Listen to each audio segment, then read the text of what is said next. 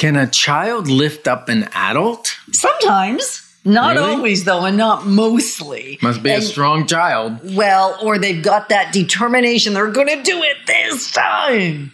And the great news is that leverage done right works every time. That's true. Life's Inside Track with Ken and Yetta Decker of the Decker team. They'll share life experiences, tips, techniques, thoughts, and tools to help you create life exponential. Life's Inside Track with Ken and Yetta Decker. Moving forward with the Decker team. Moving forward So we're excited to welcome you to another episode of Life's Inside Track. I'm Yetta Decker. And I'm Ken Decker. And it's where we share techniques, thoughts, tips, tools, and tactics that we all need. We all deserve. You, I, everyone. So we're going to turn our house into home where our families thrive and we live the best life possible. So what we're going to consider this time is is leverage a best friend or a foe? Well, maybe we should also consider leverage. Is that a common common uh, wording for what we're talking about? I know it is for like trying to lift up something heavy, Right, using a or maybe using a lever. yeah, or the teeter totter is basically Right. leverage, and if Right. one person is heavier than the other, the lighter person moves to the uh, outside edge, and the heavier person moves inward. Right. So there's leverage. Right. Well, I don't know. Is it a common thing? I think when you buy something with borrowed money, you are leveraging Hmm. someone else's money, So- whether it's the banks or an individual's. If you borrow part or all of the money to buy something, you're leveraging.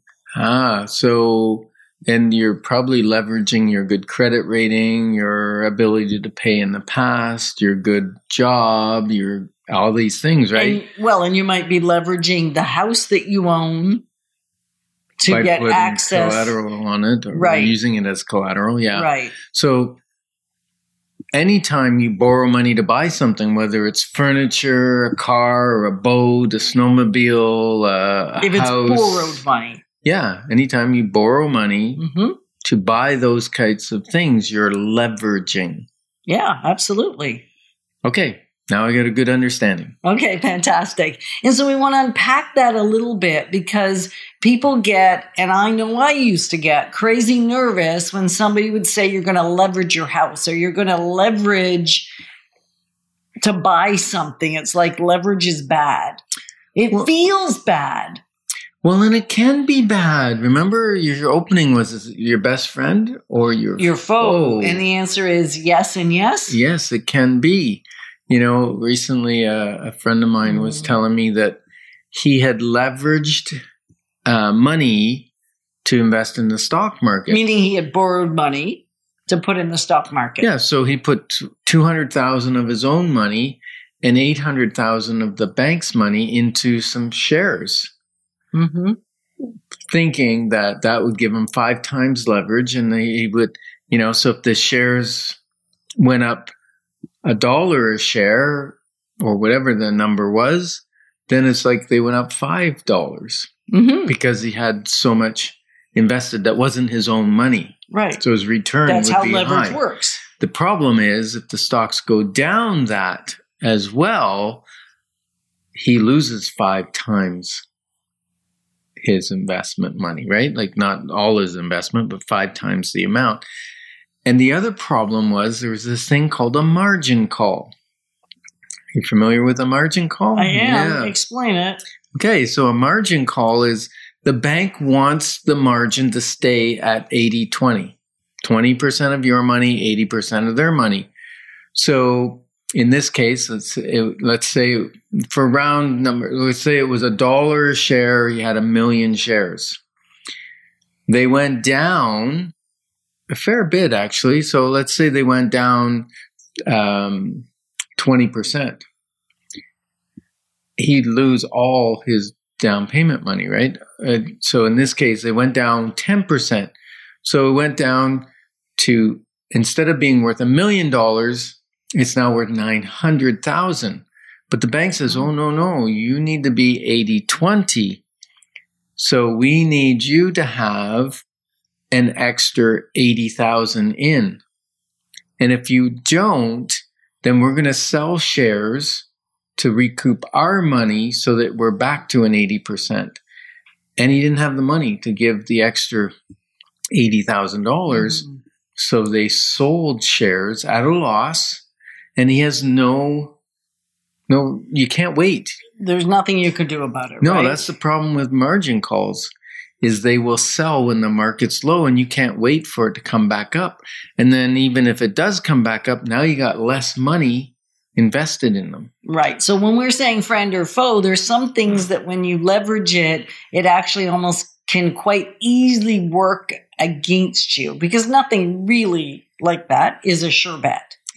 And then also it's guaranteed to work against you if you're buying something on leverage that goes down in value. Like guaranteed it's going to go down in value, like the furniture, the boat, the cars, anything you buy on leverage like that, it's going down in value as you make payments. Right. And so we would encourage not to buy things on borrowed money or leveraged Mhm. that goes down in value.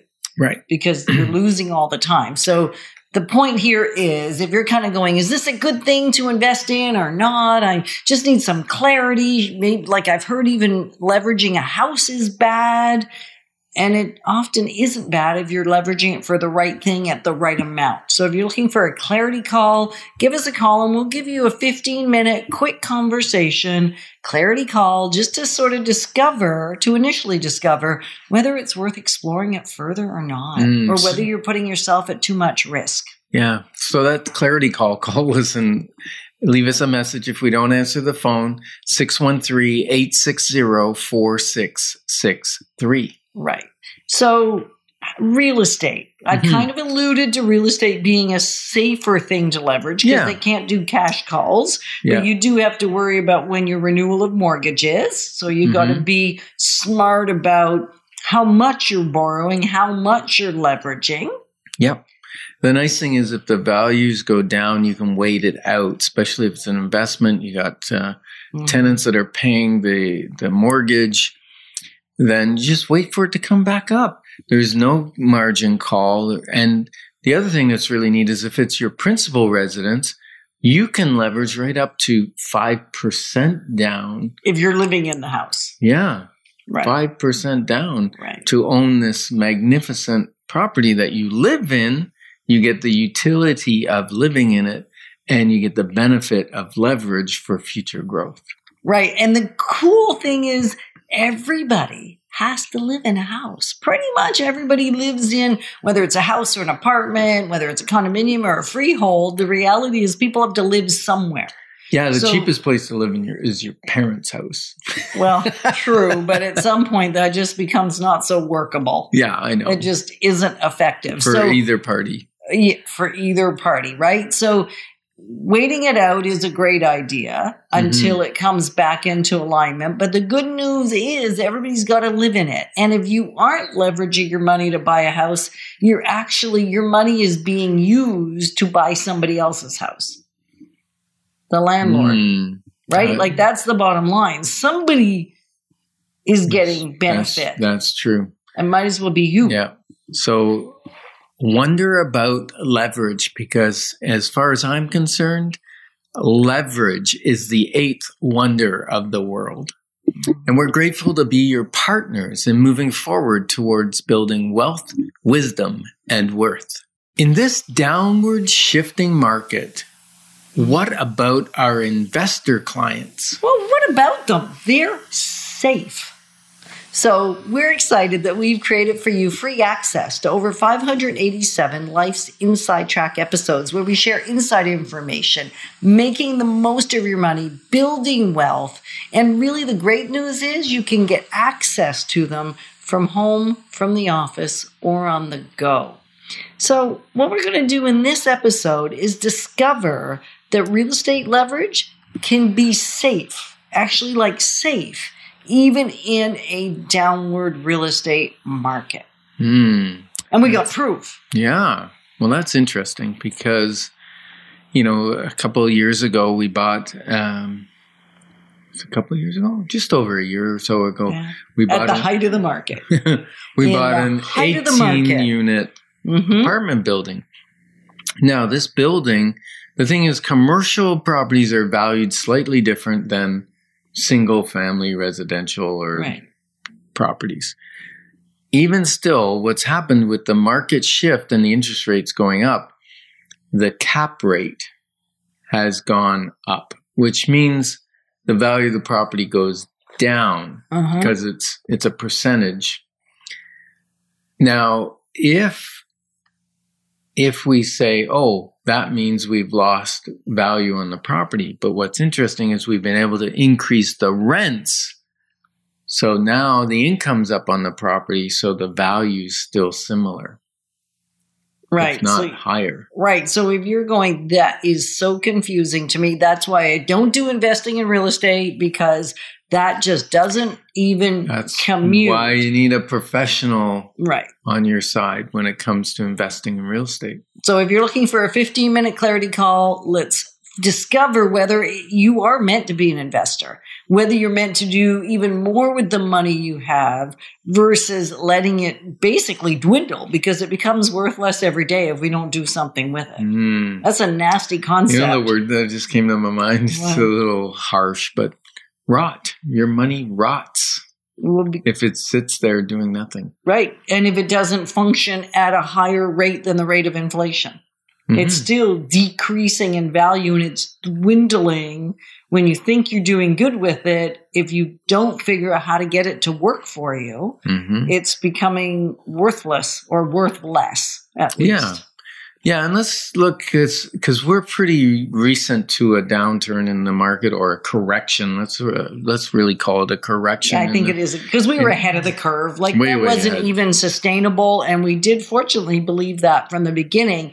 Now it sustained longer than we thought it would. Mhm. That increase escalated longer than made human sense. Well, three years in a row of 20, 25% increases. It's That's, just, that's craziness. unheard of, especially in a stable Ottawa type market. Hmm.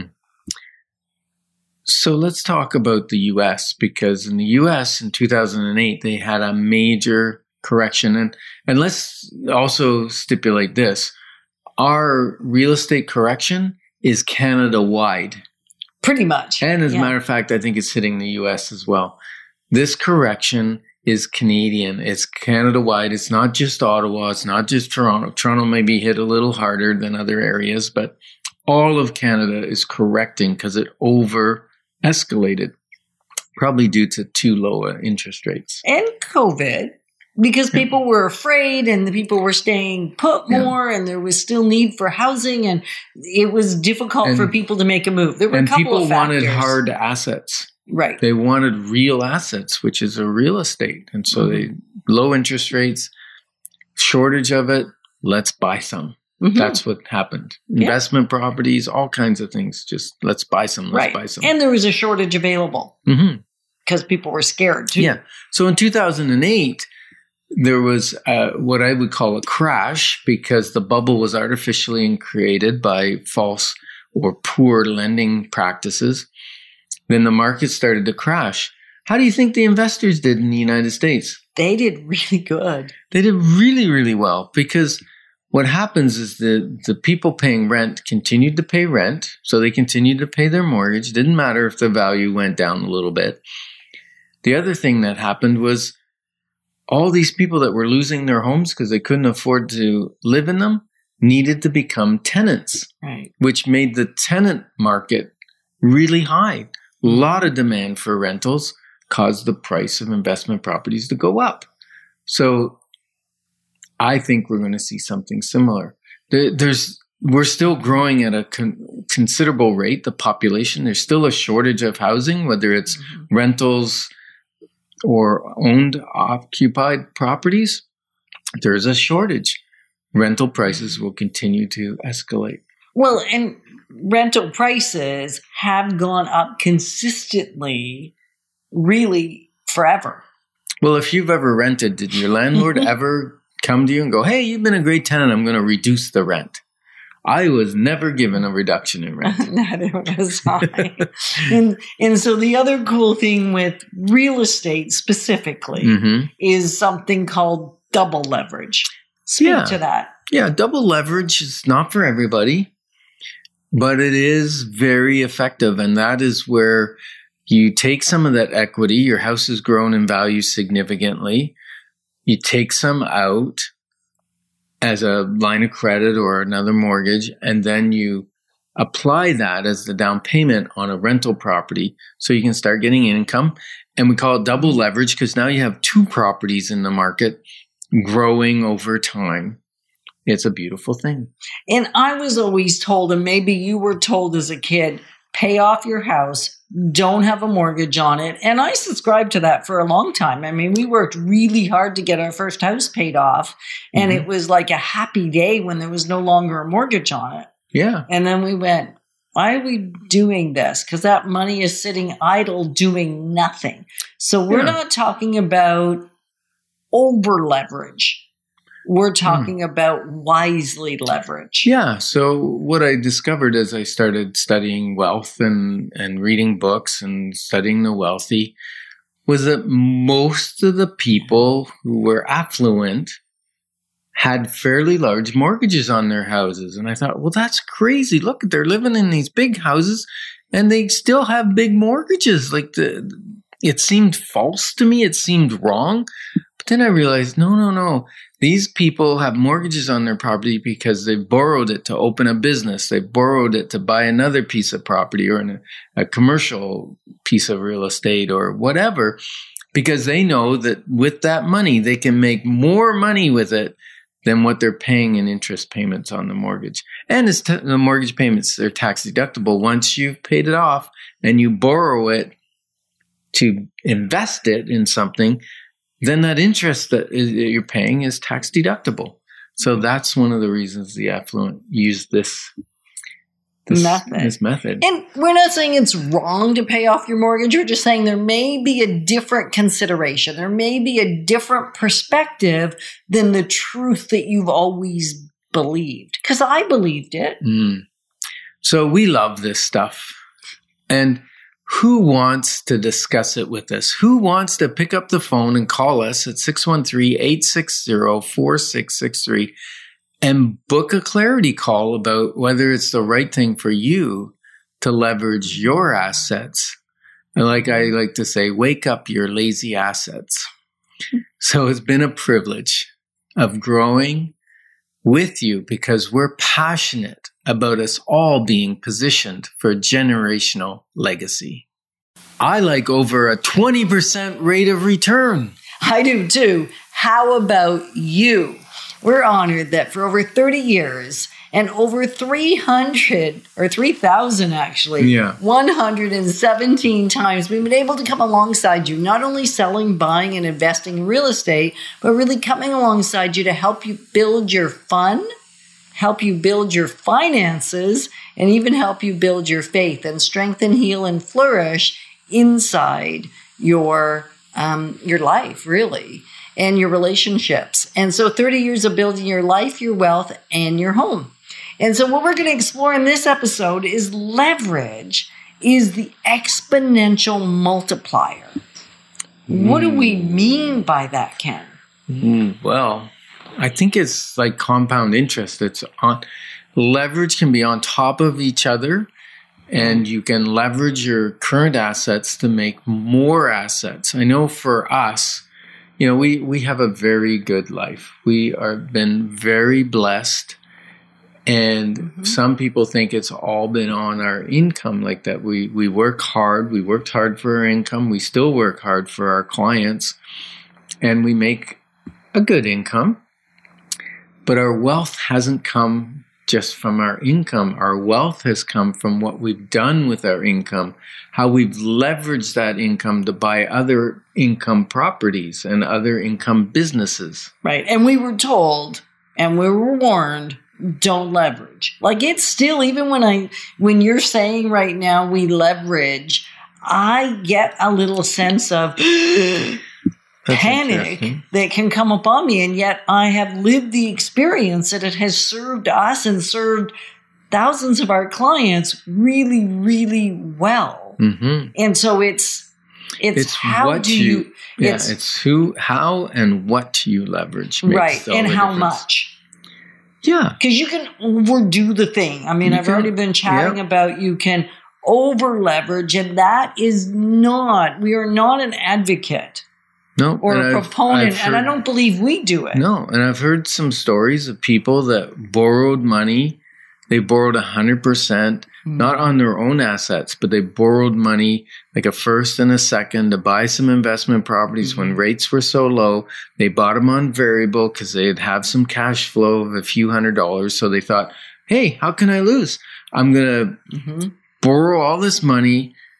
I'm and I'm still in a positive cash flow position, but now they bought variable rate mortgages because they wanted to Have cash, have cash flow. flow. But now the rates have gone up significantly, and now they have negative cash flow each month, and that house of cards is going to come down. because you still need to be able to make the payment. Yeah. And if you haven't, if you put aside money, and we've talked about this in other segments, if you put aside money, if you've been paying more than you needed to pay, you've got money sitting in reserve. Yeah, but this is investment properties. Mhm. And they thought that that would cash flow some extra money to them by doing that, which it did temporarily. Yeah. And it's got to do it with a long term locked in rate. Otherwise, you're speculating that interest rates will stay low and you're taking a big chance. And now some of these investors that did that, not my investors, not under my advice, anyways, they're going to be in trouble. They're going to need to sell these buildings. and they've gone down in value, so now they're not selling them for as much money. So they could well be sitting in an upside down position. Like we've all heard the horror stories of people having to borrow to sell something, or worse Hmm. yet, declare bankruptcy or in Yeah. some way get, excuse me. Oh, bless you. Thank you. Yeah, we want to bless You you, know- rather than harm you. You know, I got to say it. This topic is nothing to sneeze about. It so isn't because leverage. I think the reason I get a twinge of anxiety when I hear the word leverage is because often it's done wrong. Hmm. It's done to the detriment Yeah. rather than to benefit people. Yeah. So in this show, we're really talking about borrowing money on our existing asset to buy another asset, right? Uh, Buy another investment property. And Yeah. initially it sounds maybe wrong. It sounds tricky. It sounds scary. But if we're if we're just going up, like let's say we have some money, we have it in the bank at two or three percent, Mhm. if inflation is 6%, for instance, we're guaranteed to be losing money. Right. We're losing anyway. We're losing, well, Mhm. we, are we losing money? No, when we, when we're in the end, you know, we put in a thousand dollars, we have a thousand and, and thirty dollars less taxes. So maybe we got a thousand and fifteen dollars. So do we have Right. less money? No, but that thousand and fifteen dollars buys less than the thousand did a year ago. Right. So we're our power is being diminished. The Mhm. power of our money, Yeah. the value of the money. So the money needs to do. go up in value larger than inflation. Right. And so, how do you, because I hear all the time cash flow is king, and you've been talking about that. Yeah. And yet, you may be making great money even though you can't cash flow. So, that's not the reason we would say leverage is good or bad. Yeah, this gets so tricky that to try and explain on a video or on over the air is like it's like craziness. But when I can We're doing it anyway? No, I'm not going to. but if I sit down with somebody and I run the numbers, I put some scenarios down on paper, it starts to make sense because maybe we can't get cash flow, especially if we're borrowing the down payment off our house. We're going to have negative cash flow. But putting that two, three hundred dollars away each month to supplement that rental, what is it doing? Well, the rental is actually going, the mortgage is being paid down, let's say $1,100 by the tenant. so our mortgage goes down eleven hundred dollars. It's assuming a tenant's paying like twenty two hundred or whatever, eleven hundred of its principal, but you're paying three hundred of that. So you're still ahead. Like, what's that? 800. Eight hundred dollars plus whatever the property will go up in the future. And so I can't really do it justice here on the air. But just know, like, you could put that $300 away for the next 10 years, have enough money for a down payment on something, right? Or you can buy it now leveraged and put the $300 a month into the mortgage payment and you got 10 years of growth of a large asset. Plus, you have somebody paying down your mortgage. So, therefore, you're getting $800 in these numbers. These are just basic Yeah, just general little numbers. numbers. And if you're going, you guys are confusing me all over the place, then you know what? Call for a clarity call. And we promise it'll be more clear than this. And, and, or pick up the wealth formula. It's actually pa- unpacked really well inside the wealth formula. And we were talking Mhm. about 20% interest rate of return. Yeah. What, like, let's touch on that for a minute. Okay, well, we're talking about investing in real estate. Real estate, on average, in the Ottawa area has gone up about 5% Per So, year, per over year. year. Yeah. for five, for, 50, years. So if I use that number of 5%, and let's say I put in, I put down 20%, that's five times leverage, right? 20 goes into 100 five times. Yeah. So in the first year, if, it, if the property goes up 5%, I've only put in 20% of the money, right? So that's five times leverage. hmm So how much is it? Let's say it's $100,000. Right. That property's gone up 25,000. That's 25% rate of return. Right. So it's not that confusing. It 10. is simple math, It's right? simple math, but it's a little bit tricky to try and talk it through on the airwaves. Right. So. But if you want a high rate of in of return, the easiest way to do it is with leverage. Got it. So some say cash flow is king. What does Ken say? Uh, I say, uh, I say that leverage is king. And, Safe leverage. and we'll hope to get cash flow. Yeah. Yeah. So we're honored to be your advocates on this journey of building wealth and a life exponential. Moving forward with the Decker team. Moving forward together with the Decker team.